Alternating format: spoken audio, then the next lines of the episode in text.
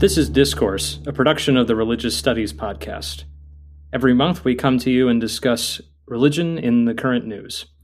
My name is Dan Gorman. I'm a PhD student at the University of Rochester in the United States, and I'm joined today by Sidney and Maxinne. And Maxinne, would you introduce yourself first? Yeah, sure. I'm Maxinne Connolly Panagopoulos, um, and I am uh, doing podcasts with the Religious Studies Project, and I've just finished my PhD in psychology of religion, where I focused on religious conversion among Iranian migrants in Scotland. And Sidney? Thank you for this uh, chance to talk with you. I'm Sidney Castillo. I'm a first year PhD candidate in social and cultural anthropology at the University of Helsinki. And my thesis topic was about ayahuasca rituals and ethical self-making among indigenous peoples of Peru. But I have like a very, very deep interest in religious studies. I've been collaborating with the RSP for some years now. Some podcasts there, contributions, and I just like to talk about religion. So it's a wonderful chance to keep on the conversation. And the nice thing is we can do this without leaving our houses. That's the nice thing.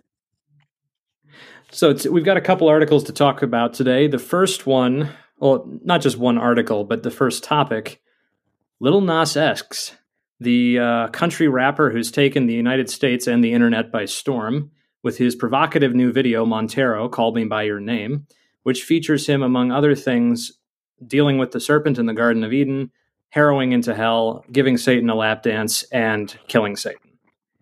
Um, any opening thoughts on this? That's it's really a fun video, if I have to say. I mean, just to get that out of the way, it's a really fun video. I had fun watching it. I mean, it's a whole journey, I would say. It's a good song as well. In uh, preparing for this and reading some of the articles, I've just been walking around all week going, "Call me Maya." You know, it is really catchy. Mm. Um, I think what's really interesting about it, though, you know, even as you were saying there, Sidney, it's really high. It's it's really attractive to watch, and it's really high budget. And I think you need to mention as well the the shoes that came shortly yes. after the video. So during Holy Week, uh, Nas released these sort of Satan shoes um, that had reference to Luke 10, 18, I believe, which which kind of spoke about a fallen angel. Um, and the major, major controversy around this as well was that the shoes were supposedly created with a drop of blood in each of them, and there were only 666 of them released. And I think they they sold out within a minute, and you know the internet went quite mad with that. And I think it's really interesting because the company had also released holy shoes, I think, a couple months prior, um, where it had the kind of angelic theme. And the idea was that in the bottom of the shoe, there was a drop of holy water. And there wasn't really any, you know, no one really protested this. There wasn't, which I think is interesting because you could argue that that's sort of blasphemy as well, you know, in the sort of like commercialization of, of holy water and things like that. But no one really seemed to bat an eyelid. But, you know, when it was tied to Lil Nas, his video, the content of it, you know, there was a huge uproar. And, and I think that that's among one of the really interesting parts of this. Yeah, I was thinking also the most interesting commentary I read about this was an article by the religion scholar Heather White um, for NBC, in which she argued that evangelicals getting angry at this content, seeing it as blasphemous, was the point, and how Lil Nas X, real name Montero Hill, is trying to give them some sense of the outrage he's felt at the church his whole life, feeling alienated from it as a gay man. And White also cites um, another theologian, um, Alicia Crosby, who points out that the video depicts Lil Nas X descending into hell, killing Satan, and taking his place. He has wings and looks like a dark angel at the end, but he's playing with the iconography of Jesus conquering conquering death. Um, I'm still not quite sure what I think the symbolism is of him appearing as an angel with black wings as opposed to white wings. Yeah, I think um, one interesting thing I, I, read in, in The Guardian as well about this idea of of weaponizing his shame, and I think you really touched on that about you know him saying, like, if you're angry, good, you know, because I felt like this as well. Um, and I think you know, rather than I don't believe like his intention is to offend necessarily, and, and even if it is like, you know, we'll, we'll talk about this a bit later, but he, you know, obviously he has every right to, but I think it is more about him kind of owning the shame that he's felt and sort of weaponizing it, which I think is is a really interesting uh, take on it, and and the the some of the response to it has been wild. I saw. Um, a governor, I think uh, Kristi Noem, had had actually tweeted saying that people need to guard their eternal souls against this, that this is a national outcry again, you know, a, a fight against the souls of, of young people. And a lot of folk were speaking about, you know, a lot of articles were talking about how this was so similar to the satanic panic of, of the 1980s. But of course, you can't ignore the fact, as you said, like Lil Nas is a queer black man, and that seems to really ruffle feathers more as well.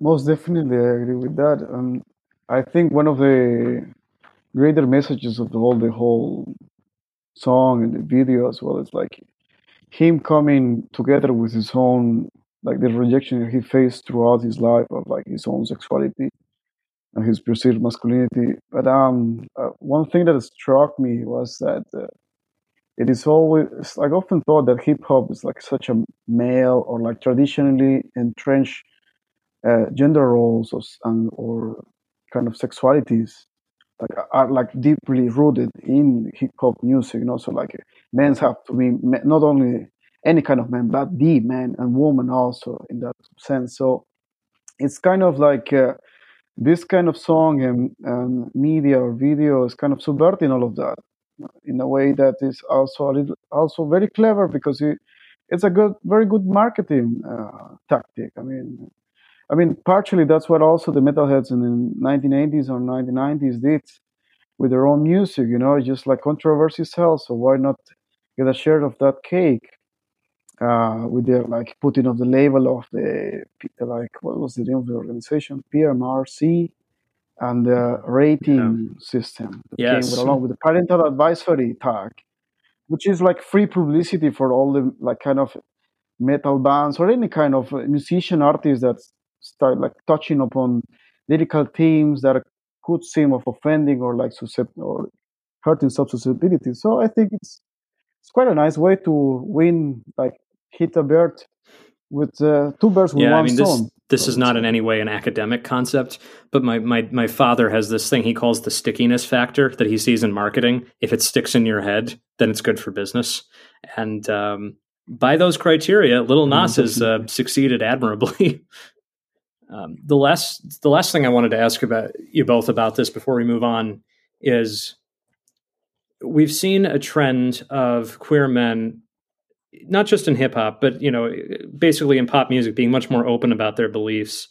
Um, what do we think about his choice to be vulnerable, like, the, and not just vulnerable, to actually to really embrace his sexuality this publicly, compared to past musicians who've tried to be more, I don't want to say covert, but they haven't they haven't tried to draw as much attention to it. I think it's a zeitgeist thing as well, not taking away from his bravery, ex- exactly as Sidney was saying. You know, hip hop is so hyper masculine and, and has been for such a long time. I mean, if, you know, I don't even know if it's right to say this, but you know, people thinking like, oh, actually, Dr. Dre is gay and, and he's been hiding it for so many years and things like that.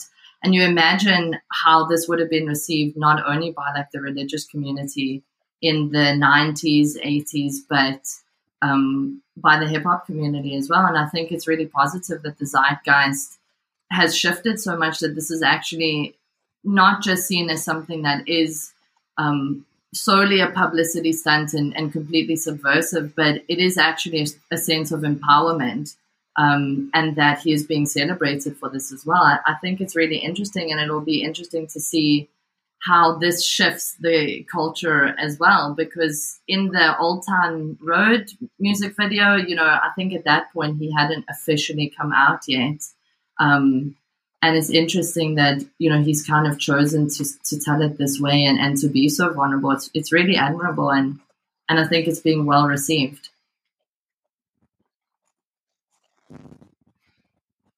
Most definitely, I think it's groundbreaking as well because of the genre that he is involved in.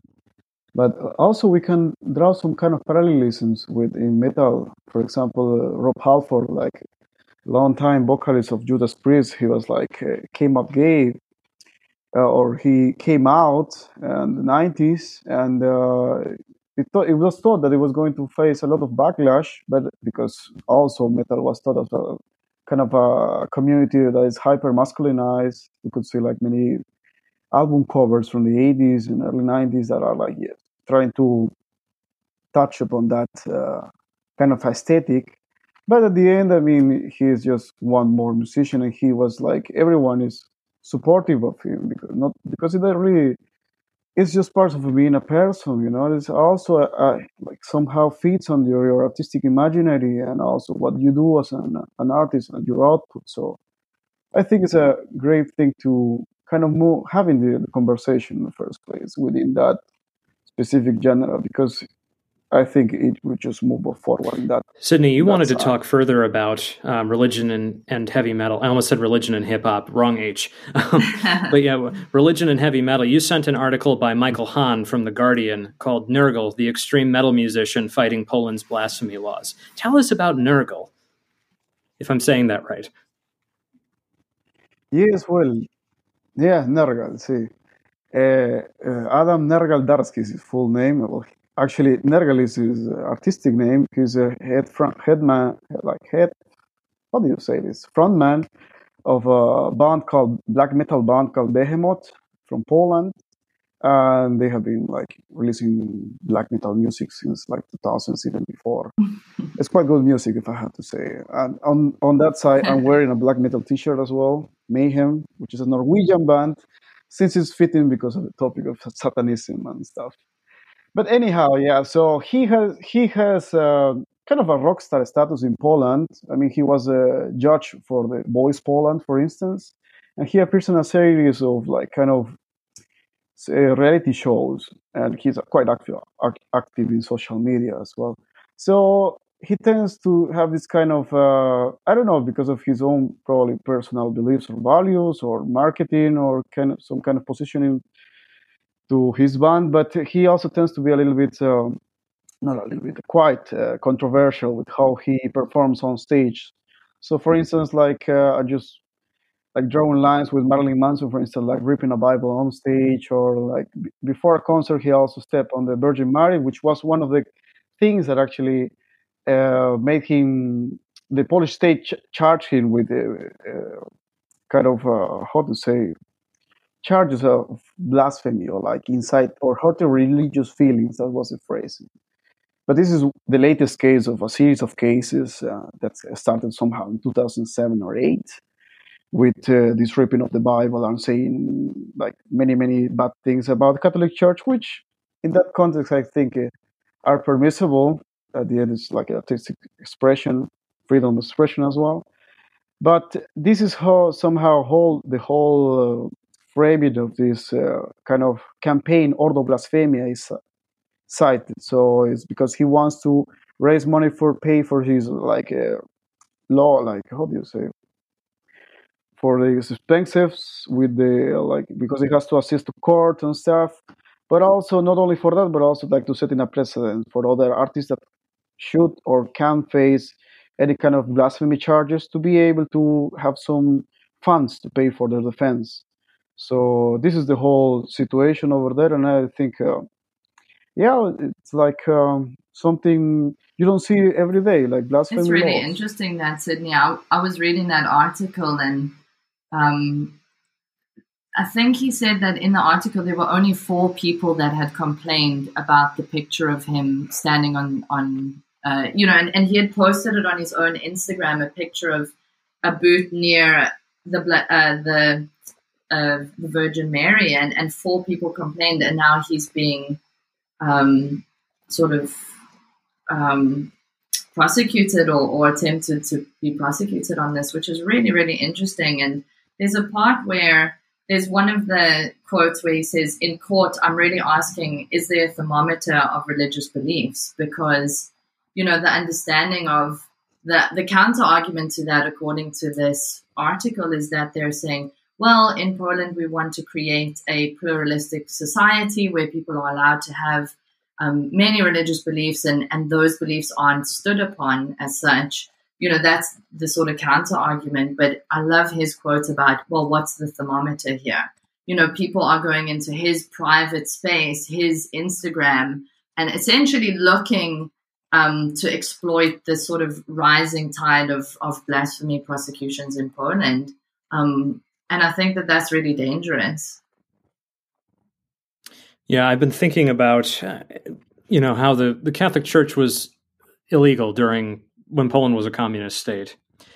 And now you have a government that's arguably fascist in power in Poland, becoming more powerful, and is it's using Catholicism. You know, it, it's almost like the belief doesn't matter. It's just it's a tribal marker. It's saying we're Poles, we're Catholics. You either align with us or you can get out. Um. I do find the, the silence of the Catholic Church on the way the religion's being weaponized to be rather disturbing. Uh, but I, I wonder if this is a case where you would find many Catholics, even if they criticize the Polish government, coming out against Nergal and saying, oh, he's being blasphemous, it's all right. Uh, what do we think about how we draw alliances with autocrats or not?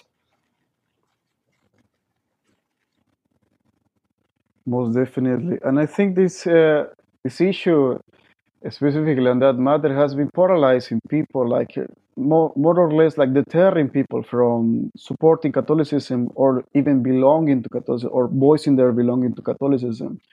So, for instance, like one of the like waves or shifts in, in Polish religiosity is that young people are less likely to assert their beliefs in the Catholic Church or support the Catholic Church because of uh, happenings like this or events like this. Also, not not so long ago, The Polish government almost uh, completely banned abortion in, in every cases, and this uh, like uh, generated a lot of uh, social uprising and protests. But uh, also because like somehow like the Catholic institution in Poland like is so deeply rooted with government at the same time, and they have been kind of covering up uh, pedophilia cases in the in the Catholic Church. So all of these things are somehow playing against what they actually what they actually hierarchy or Catholic Church wants to do, which is like assert a Polish identity or kind of like make it uniform and make it resonant with also the like state.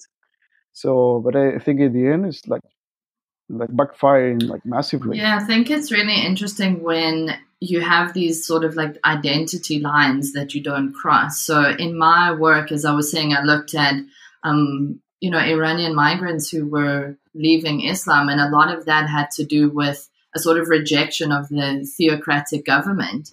You know, and it's almost like you're seeing the same thing in Poland, this kind of um, theocratic government as well. And and it's interesting how people, I mean, I guess it's unfair to say, but I would assume logically that I would be more against someone who was being accused of pedophilia than someone who posted an Instagram photo of um, themselves stepping on a picture. But when you're in this sort of situation where your identity is so fixed with, you know, um, the state, which endorses this certain religion, you know, you can imagine that there'll be quite a lot of sort of dissonance there in terms of, well, I can't really actually stand out to that. So the illogical almost becomes the logical because it is protecting the security of our identities. And, and I think that that is, that's something that we're seeing in so many hmm. pockets um, around the world.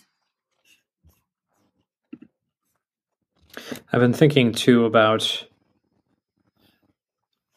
how these blasphemy accusations of blasphemy tend to shut down conversation rather than further it earlier, Sidney, you mentioned the content warning labels that appeared on American um, American records starting in the 1980s, And you know, those there were Democrats like Al Gore pushing those originally. It wasn't a purely left right thing. I do find it interesting how across the political spectrum we'll wind up with these simplistic ideas of what is or is not licit. And then if you if you try to pick into that, people will just if if they're inclined to accuse things of being blasphemy, they get angry and don't want to they don't want to think critically about it. Exactly. Well, it's easier to get angry than to reason about it or like just talk with the people involved.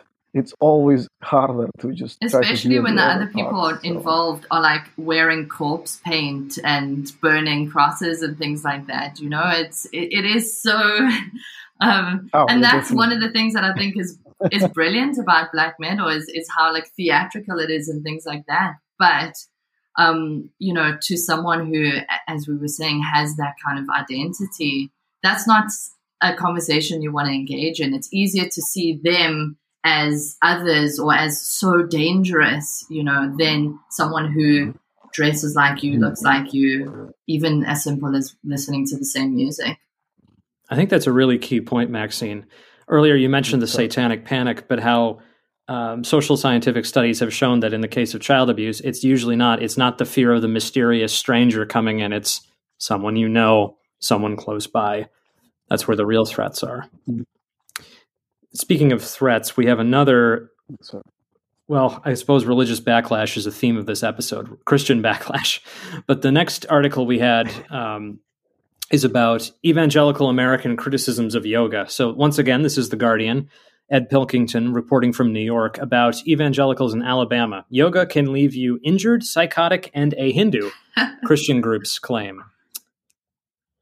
Now, Maxinne, and uh, before this, you were tossing around an article by Stephen Prothero talking about Hindu phobia as well as Hindu philia in the United States. Both have deep histories. Um, did you want to bring that up in regard to this topic? Yeah, it was it was such a great article. Um, so, I mean, first of all, the the Guardian article was speaking a lot about um, actually this fear or the backlash against the um, against yoga is um, wanting to overturn a 28 year ban of yoga in public schools in Alabama, and that's what sort of sparked all of this off. Um, but the Prothero article was so fascinating because it spoke a lot about um, the history within America. And, and, I believe it was like the 1910, 20s. There was a woman called Mrs. Bull.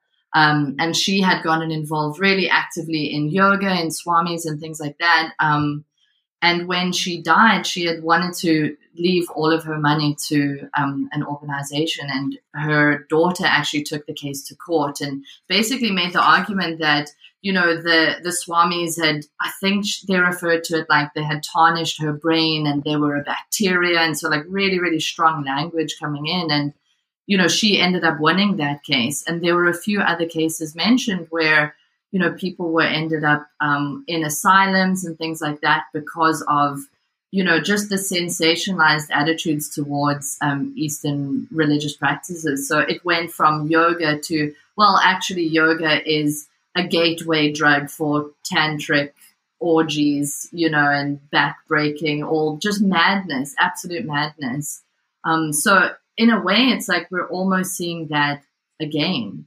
You know, not obviously to that extent, but you have to think about, you know, again, like we've spoken about, it doesn't have to always be the extent of calling, um, you know, swamis uh, parasites, but it's it can really even be just this kind of backlash of yoga can leave you insane.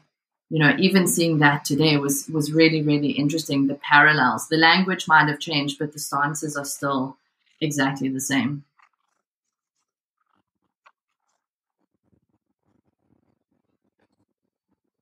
Yes, I, I found the the uh, yoga ban in Alabama quite like I don't know. I, I, really don't uh, what what I take away somehow on all of these conversations that we're having is like, of course, like there is conservative Christianity. This is like the one, the group of people that are voicing against these kind of like orders, religious orders, so to speak. But what is it's like I would like to find out, and I think uh, I don't know in the, U.S. South, it's kind of like a paradigmatic case of this uh, how these religious sensitivities become in the first place. You know? like how, how they become like embodied or somehow like how they are generating within the people because can imagine that the, okay so if you're a conservative christian or i mean no of course you're not going to say you're a conservative christian but somehow your religious sensitivities are geared towards that and whenever you are faced with some kind of any other religious practice or something that it really doesn't go along with what you have learned or what you have really deeply entrenched in your convictions and values, then it generates that response. So I I really don't know what's the history behind this or how did this happen. I, I have some ideas. Maybe it has to do something with ritual, or maybe it has to do something with like widespread ideas that are like permeating culture constantly. But uh, certainly, it leaves a it leaves me wondering because I mean yoga as a as a like, like a system or set of techniques is ultimately atheistic in the first place, systematized by Patanjali. I don't know, I can't remember how long ago. But uh, the whole purpose was just to reach a kind of altered state of consciousness. And uh, it didn't have like a theological system behind. It can be attached to a theological system, but it's not necessary condition. So the whole point is just to achieve like a characteristic state of consciousness. And be, for this set of techniques, there is like specific positions. And what we know, uh, like or what has been like kind of widespread as a practice, a wellness practice, or well-being practice, or fitness practice, is the asanas or positions. That's the whole, just the, whole, the only thing.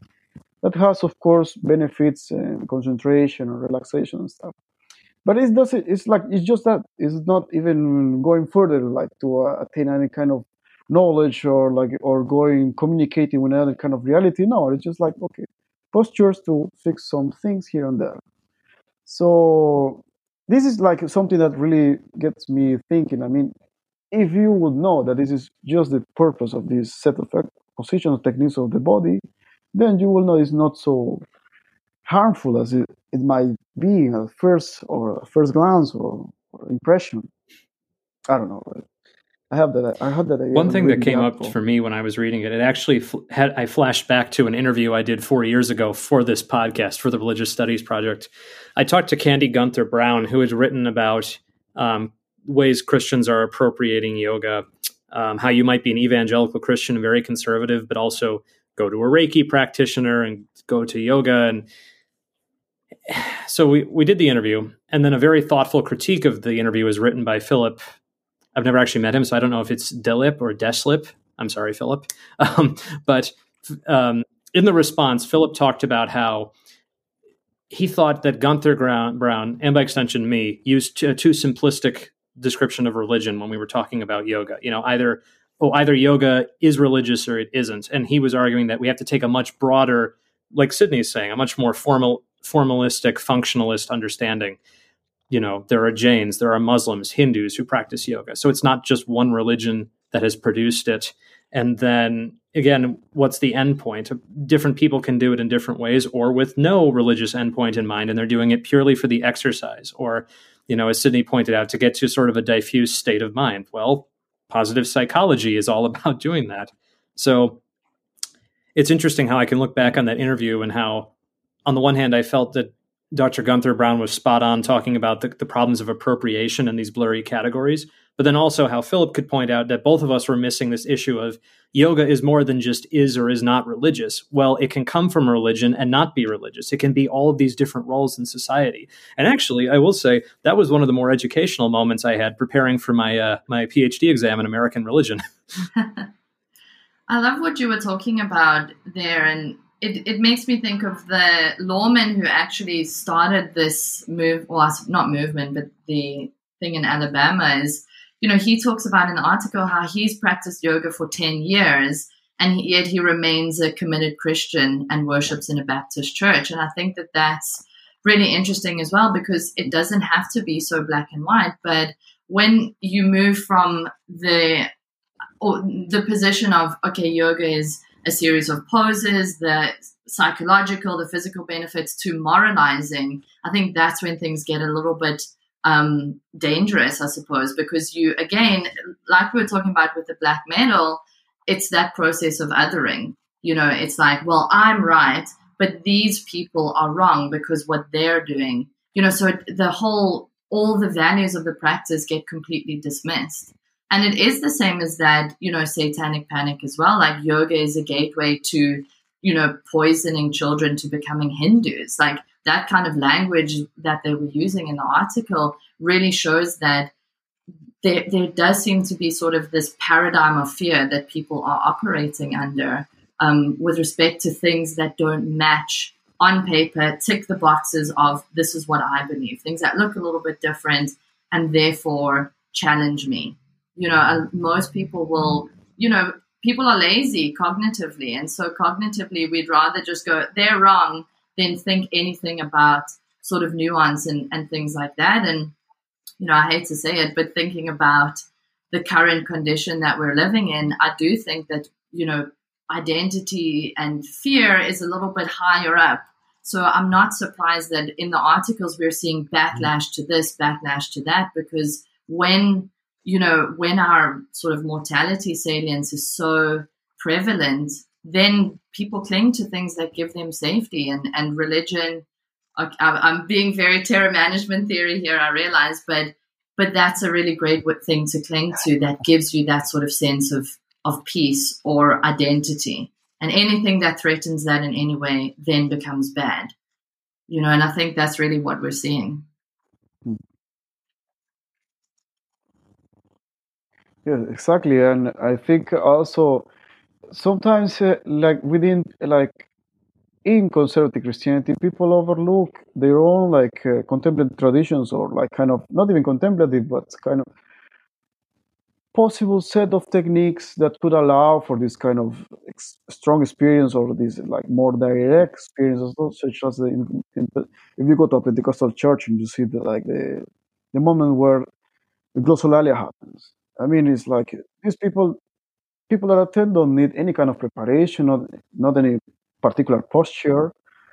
Just the disposition and like the collective effervescence that happens in those instances. And they just like feel really that there's like a very strong experience of communicating with god. I mean tanya luhrmann's work on like uh, different uh, christian communities is like one of very patent uh, evidence of that. I mean you don't have to go that far from their own traditions. And i think but again i think that what is interesting to ask and to afterwards also to problematize and to look at for a solution is how these sensitivities become in the first place. So I think that will be like uh, I don't know if there are many works. I mean, I'm familiarized with probably like anthropology, sociology, or history, maybe some works on the go. But at the same time, I think if you, one can address this fact, then this other kind of alteration or otherness of other religious or uh, like kind of artistic expressions can be understood even better. So I think this is like a quite an interesting exercise, this perception of alterity and how culture is such an important aspect of that as well. And the the reason why that comes up, Sidney, is what you were talking about of you know praying in tongues. So I'm from South Africa, um, and growing up, you know, sort of evangelical Christianity there, I always describe it as you know, really happy clappy churches with a tiny little drizzle of voodoo over it because there's a big emphasis on, you know, the tokoloshi and, you know, spirits and, and, and actually South African Christianity is really quite interesting because it is so open to sort of the, the spiritual realm and things like that. So I came to Glasgow to to study and and even speaking to people here, it's like, you know, I'm speaking to colleagues and, and folk who are interested in religion, I'll I'll talk to them about praying in tongues and, and things like you would have seen in, in churches in South Africa. And it's like, oh no, no, no, no, no. We don't do that here. No, no, no. That's way too pagan. Even though it think, looks exactly the same. Yeah, totally. It's it's really, really interesting. So it's like the cultural line is so whereas funny enough in, in you know, I don't speak for all South Africans, but in South Africa, so many churches would grow up with that aversion to things like yoga or something like that. So even in cultural settings where the lines are quite blurred and are maybe a little bit more, uh, you know, out there than you would maybe see here in, in the UK, there is still that aversion. So it's interesting, exactly like you said, where, where do those lines, where are those lines drawn exactly? And and how do we determine that who, who kind of cr- creates that you know For our last article, um, we, I'm impressed we have gone this far without using the word COVID. Um, Maxinne, I applaud you for referring to this way we're living instead of saying. I went a roundabout way. but again, but this article also deals with some idea of um, Christian resistance to LGBT issues, um, to cultural change.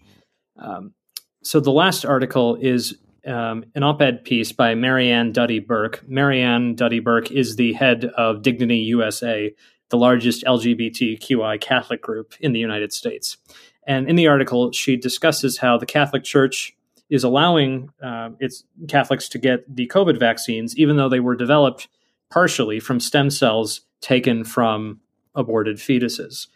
The church is arguing that for the sake of the greater good and stopping the pandemic, and since there are no um, vaccines available that weren't made from aborted stem cells, go ahead and get the vaccine because we have to end the pandemic. Duddy Burke points out that at the same time, the Catholic Church isn't compromising on not sanctioning condom use to prevent the spread of HIV/AIDS, and also not allowing Catholic healthcare facilities to practice um, gender affirming care for trans and non binary patients. Uh, Duddy Burke, I think, makes a persuasive argument saying if you're going to argue about basically about religious harm reduction, if you're going to say it's all right to sidestep abortion rulings to get the COVID vaccine, then why can't you bend the rules against birth control to prevent the spread of AIDS? Why can't you practice gender affirming healthcare to prevent rates of depression, suicide, um, homelessness, family displacement for, for trans and LGBT people?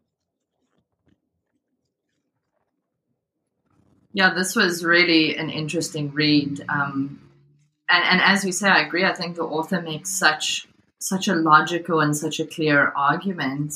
Um, and it was actually, I, you know, to be honest, I felt quite sad when I read this as well because of the strength of, of her argument. And, you know, the, the central question, exactly as you said, like, why should preserving lives and the common good um, be the highest virtues only for COVID? You know, and, and it is just so powerful, um, the points that, that she makes. And I think those are, those are my thoughts on it. Just, it was disheartening to read this, I think. Yes, I, have to agree with you, but I don't know, like if if I'm able to quote this phrase, I mean, it says so much in so little. Uh, to, quote from the article, it's morally acceptable to receive COVID 19 vaccines that have used cell lines from aborted fetuses in the research and production process. So I think one could write a thesis about it, or like at least an article, because it's there's so much information in so little. In the sense that, okay, so I don't know, it's like picking up from uh, some reading on sociology of religion. Maybe it's like religious institutions as they would like to appeal to any other kind of we would call authority or transcendental values as much as they would like to do that, and they do, they have necessarily to play by the rules of any other earthly institution. I mean, and that involves like negotiation, that involves managing resources, that involves bureaucracy in some way. So it, is like, uh, yes, of course. I mean, you you cannot really have like uh, if you don't have anyone to preach upon. Well, why why would it matter to have the institution in the first place? You know, if people die so much that you don't have any flock, then why would you be continuing preaching? So it is just like it shows how actually flexible religious institutions are, despite appearances of what they could, could at first glance appear like very conservative or straight.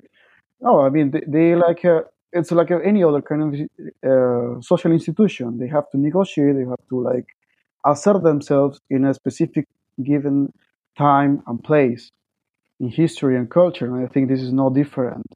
So, or also thinking um, in the sense that, uh, just of course, you have this kind of moral obligations or like uh, values that you affirm, but uh, it somehow seems that the more the basic, like uh, the basic livelihood livelihood of people is affected, I mean, you have to give some of somehow condone some of them, or like give them some of them away. You know? So okay, we can experiment with vaccine brought from uh, stem cell research, but at least we have someone to preach upon that way. But the other things, no, we don't we don't negotiate with that. I wonder what would ha- need to happen for this, uh, like a possibility to to be uh, like well in some in some regards i think if the catholic church wants to bend the, the, the letter of the law whilst not changing doctrine allowing condom use is going to be easier for conservative catholics because um, mm. you know aids affects everyone regardless of sexual orientation and so they can say well if these are i could see I could see the Catholic Church arguing that it's okay for straight couples to use condoms when they're worried about it. But the bigger mm. sticking point is when we're talking about um, sex between members of the same gender or between people who identify as LGBT. Um, same goes for offering trans affirming care. That would require the Catholic Church to actually say that it is not disordered to be a trans person, which would require a much more fundamental shift on what the church teaches about sexuality and gender, which are two different things that the Catholic Church tends to treat as synonymous. Exactly. But I, I don't know what it would take to move the Vatican. mm. No, too much power plays in place. It's uh, it's a lot. It's a lot of things. Yeah, but I think uh, considering this uh, context that we are living in, it just shows how somehow like religious institution can be flexible if they want to and if the conditions are make it necessarily to be flexible. So we just need to keep on pushing for these other rights and like having like the conversation as i said but also having action to back that conversation up it actually goes back to the image of Montero saying, "Call well, call me." He's saying, "Call me by your name." He's almost like saying, "I want you to say my name and recognize me as a person." Now the question is, can conservative Christians who are frightened by change can they do that? Hmm. That's a big. Question. It's not all bad, you know. I was just trying to remember the article that um, I'm busy reading at the moment, and, and I, I, don't have it with me, but maybe we can link it in the description um, about gay and lesbian affirming churches. You know, and, and we do see that a lot in Christianity of, of churches that, you know, do openly accept folk um, who are LGBTQ. And, and I think that that is something that is definitely positive and and so it's, I guess exactly as, as you were saying, Sidney, is that there is some flexibility, definitely not enough, um, but at least there are some sort of movements into, you know, greater sort of openness and, and acceptance. And, and that was a really brilliant article. I wish I could remember uh, the names that I'm, I'm only halfway through, but it was really, really, it was really interesting to see how, you know, um, individuals who are LGBTQ can actually sort of um, no longer compartmentalize these two identities, you know, being gay and being Christian, but can actually integrate them and get a lot more sort of like spiritual and psychological freedom and um, equilibrium in that, which I think was was really interesting. So I will send send the link mm. to it, the this article. Well, and I think if, as I'm mindful of the time here, as we move to the end of the program, a through line does seem to be in all these cases is that Christianity is not monolithic. You have Christians who practice yoga whether or not they find religious benefit in it and find it acceptable. You have Catholics who are well first of all Catholics who are queer and uh, you know affirm their place in the church. You also have Catholics who are not queer and affirm their place in the church. This is true, I'm sure, of some more liberal evangelicals, even though in this in the United States the conservative ones kind of suck up all the media oxygen. Um, and certainly in Poland, as, as Sidney pointed out, you know, very few young Poles go to church regularly. Um, now, I think the big question is: do do we assume we can't assume that people who aren't re- religiously observant that doesn't mean they're going to be liberal on cultural issues? I think that's the big. I think we need to get better at parsing. If you if you're not taking a liberal stance on religion, like Marianne Duddy Burke is doing, she's a Catholic and she's the head of an LGBT Catholic organization if you're saying I'm just not going to worship at all, I'm going to be secular. Um, I don't know. I mean, what do we see happening more? Of are people who dissatisfied with conservatism going to walk away from religion entirely or take it in a liberal direction? I'm not sure.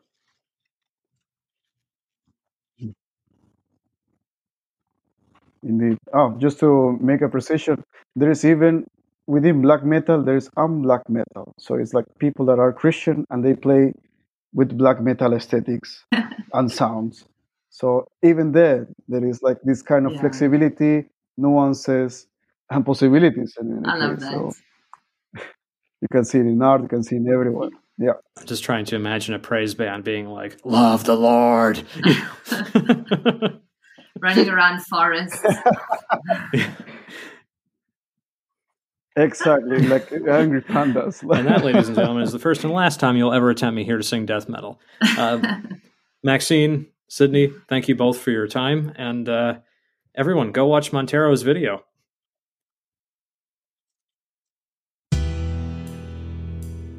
The RSP is sponsored by the BASR, NAASR, and the IAHR, and is produced by the Religious Studies Project Association, a Scottish charitable incorporated organisation. Find out more at religiousstudiesproject.com. Brought to you by editors Breann Fallon and David McConeghy, and founding editors Chris Cotter, that's me, and David Robertson, that's the other guy. Our features are edited by Rebecca Barrett Fox and Lauren Osborne, and our Opportunities Digest by Ella Bach. Audio editing by Alex Matthews, podcast transcription by Andy Alexander and Savannah Finver, and social media managed by Ray Radford and Candice Mixon. Don't forget you can support the project by using our Amazon affiliate links or donating at patreon.com backslash project RS. And you can find us on Facebook, Twitter, YouTube, iTunes, and other portals. Thanks for listening.